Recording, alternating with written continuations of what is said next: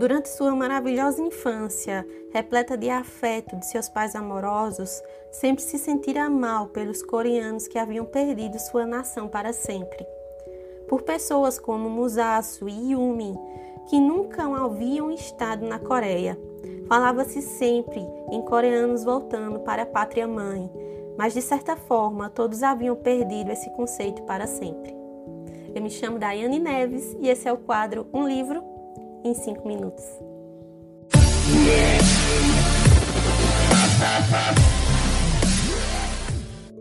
Oi, oi, pessoas! Oi, oi, meu povo! Gente, eu trago para vocês hoje uma resenha de um livro que está aí pipocando já tem um certo tempo. Tá vindo a adaptação dele agora, dia 25 de março. E aí eu fiz o quê? Eu fui correr para ler o livro antes de começar a assistir a série. Vai ser uma série, não vai ser filme para poder me inteirar sobre essa história que todo mundo que lê se apaixona e só elogia. O livro que eu trago para vocês hoje é Pachinko, da Min Jin Lee, e que saiu pela editora Intrínseca. Esse livro aqui, gente, ele é especial. É quase um calhamaço, ele é bem grossinho e ele é dividido em três volumes. Eu não sei se você consegue ver aqui que tem um sombreado aqui, ó. Quando a gente junta, aqui tem um, isso aqui é um volume, certo?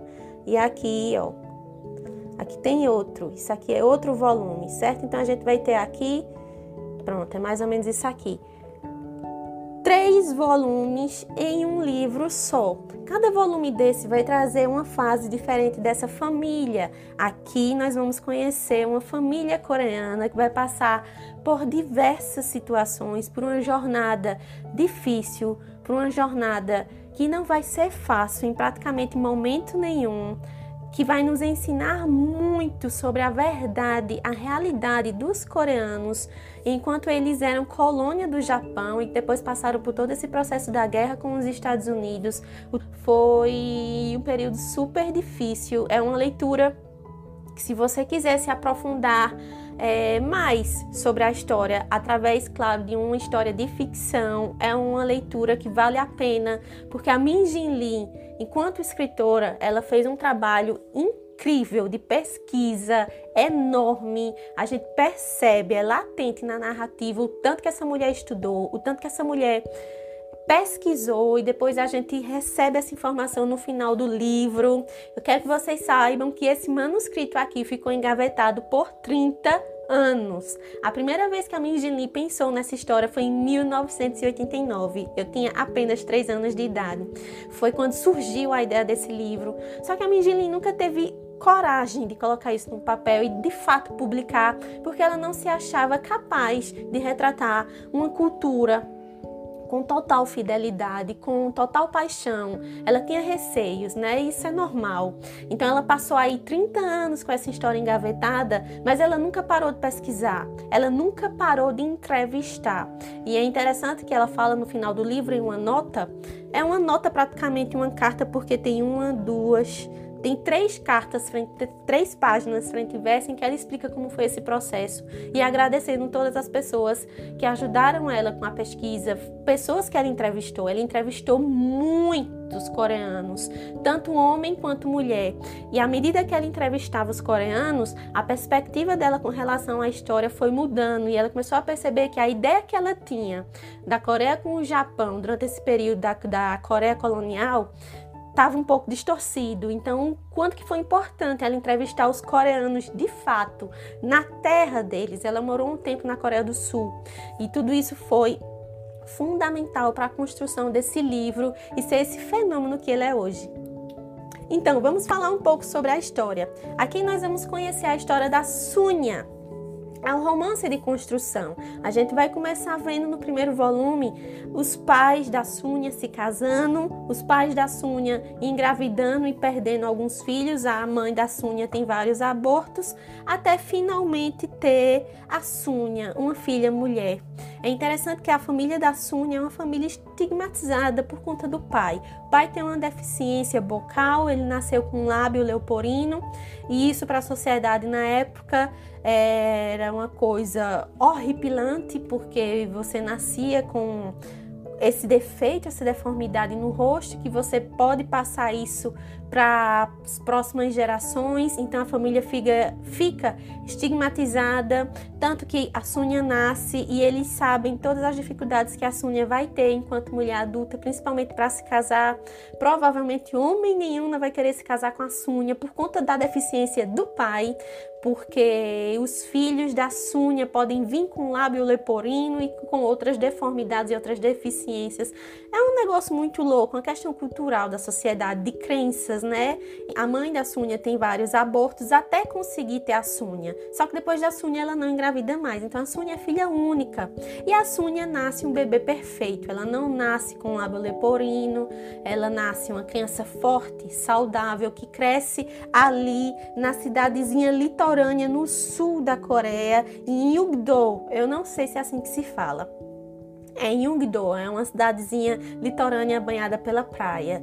E ela nasce ali como praticamente numa vila de pescadores, né? A mãe e o pai são donos de uma pensão, então eles recebem com frequência homens que são pescadores e que tiram o sustento da família do mar, né? Então a gente vai ver a Súnia crescendo, por isso que é um romance de construção, a gente vai ver essa evolução.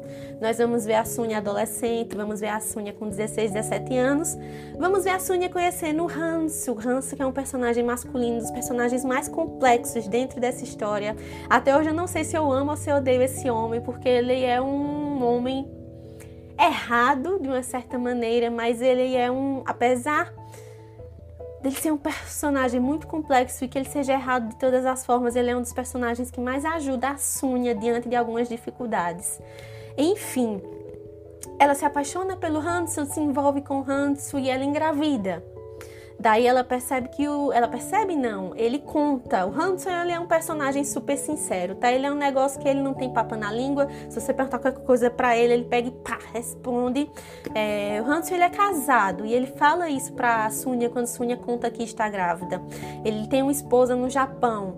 O Hanson ele é coreano, também de uma ilhazinha pequenininha perto de Yungdo. Ele é do sul da Coreia mas ele mora no Japão. Ele é adotado por uma família japonesa desde criança. Então ele fala japonês fluentemente. Ele é um homem extremamente influente nos negócios, com um alto poder de aquisição, um alto poder financeiro e de persuasão também. E então ele abre o jogo para assumir e dizer: Eu sou casada, eu tenho uma esposa no Japão e tenho três filhas, mas eu vou assumir você, eu vou cuidar de você, vou cuidar do nosso filho, vocês vão ter uma casa aqui na Coreia e eu sempre vou ficar vindo visitar vocês, você vai ter de tudo, o nosso filho vai ter de tudo. Então, ele meio que surta e que ele fica super feliz com a gravidez da Sônia porque ele quer ter um filho homem. E até então ele não tem, ele tem três filhas, mulheres, e a esposa dele no Japão não engravida mais. Então ele quer ter um filho homem e ele aposta todas as fichas nessa gravidez da Sônia a Sônia fica pé da vida. Ela diz: Eu não vou me passar por isso, eu não vou vestir esse papel, eu não quero isso para mim, eu não quero ser a amante, eu quero, quero ser, queria ser a esposa. Até porque ela foi enganada. Em nenhum momento que ela se envolve com o Hanson, o Hanson não diz que é casado, ele só fala que é casado quando ela conta que está grávida. Então ela se sente super enganada, super traída, com razão, e manda o Hanson desaparecer da vida dela. E aí nós vamos passar para uma outra fase na história, onde ela vai conhecer o Isaac. Quando ela conhece o Isaac, o Isaac chega na pensão muito doente. Ele é diagnosticado com tuberculose, então a gente tem esse diagnóstico, ele está muito mal, a gente não sabe nem se ele vai sobreviver. E a Sônia já está grávida, mas ela está ali escondendo a gravidez o máximo que pode. A única pessoa que sabe da gravidez é a mãe. O Isaac é pastor, gente. Ele é pastor e o Isaac é do norte da Coreia. Né? Já a gente já vê essa divisão do norte e sul da Coreia, não é nada tão gritante ainda, mas já existe. E então ele está indo para o Japão para assumir uma paróquia no Japão. E para ele chegar no Japão, ele passa por essa ilha, porque ele vem viajando ao longo dos dias e ele vai descansar nessa pensão por indicação do irmão do Isaac para dessa pensão ele continuar a viagem para o Japão. Só que ele chega já nessa pensão muito doente, praticamente morrendo, os pulmões tá ali, já tá tossindo muito, cuspindo sangue, enfim. É, as meninas cuidam dele, a Súnia e a mãe da Súnia vão cuidar do Isaac, vão isolar ele de todo mundo para ele não transmitir tuberculose para os outros hóspedes e nem para elas que cuidam dele. E esse homem sobrevive, mas ele passa muito tempo se recuperando. Ele passa três meses se recuperando para ele poder seguir viagem. Antes dele viajar, ele vai descobrir que a Súnia está grávida a mãe da Súnia vai contar que ela está grávida e o Isaac vai pedir a Súnia em casamento. E aí a gente vai ver uma nova fase nessa família. A gente vai ver a Súnia saindo do sul da Coreia e indo para o Japão. E lá no Japão vai acontecer uma série de coisas. Isso que eu estou contando para vocês é apenas o iníciozinho do livro. Isso está apenas no primeiro volume, então a gente vai ter o segundo volume o terceiro volume para nos mostrar muito muito mais sobre essa família, porque a gente vai ver a Sônia engravidar, a gente vai ver a Sônia perder alguns bebês, a Sônia também sofre abortos, mas ela vai ter aí dois filhos rapazes que vão construir essa narrativa de forma espetacular. São duas crianças que vão crescer ao longo do livro. No terceiro volume, esses dois rapazes estão adultos, formando família, se casando, tendo filhos. Então a gente também vê essa transição do foco dos personagens, o início da história e o meio está focado na Sunha, no Hansu, no Isaac, na cunhada das Sunhas, esse núcleo principal. Do meio para o fim, a gente vai ver a Sunha indo para um segundo plano, acho que eu posso falar isso. Ela está indo para um segundo plano e o primeiro plano vai ser os filhos. Então a gente vai ver o foco da história nos filhos e nessa nova geração. Mas a Súnia sempre está ali. Ela nunca desaparece da história, ela só dá um recuo, é como se ela desse um passo para trás na narrativa para vir os outros personagens para frente. E a gente encerra esse livro vendo a Súnia, uma senhora de idade, na casa dos 70 anos. Então, assim, é uma verdadeira saga familiar, onde a gente vai aprender muito sobre a cultura coreana, querendo ou não, sobre a cultura japonesa. A Mindy Lee vai levantar todas as questões de preconceito racial, o tanto que os coreanos precisam é, engolir para viver em meio aos japoneses, os japoneses que consideram os coreanos uma raça inferior. E é engraçado que eles tão pouco podem, eles podem voltar para a Coreia, mas eles sabem que se eles voltarem para a Coreia, eles também vão ser estigmatizados, porque os coreanos que foram para o Japão e que depois voltaram para a Coreia eram chamados de coreanos imundos. Então, assim, eles não estão nem num canto no outro e eles estão ali no meio. E é um negócio muito maluco, assim, real, tocante, verdadeiro, sofrido. E para quem não conhece, para quem ainda não sabe, pachinko, gente, pachinko tem um significado. Pachinko significa jogos de azar. Aqui para o nosso Brasil, para o nosso português, a gente poderia chamar de bingo. Isso para os coreanos chama-se pachinko. Pachinko são jogos de azar, essas máquinas de jogos, tá? esses salões de jogos.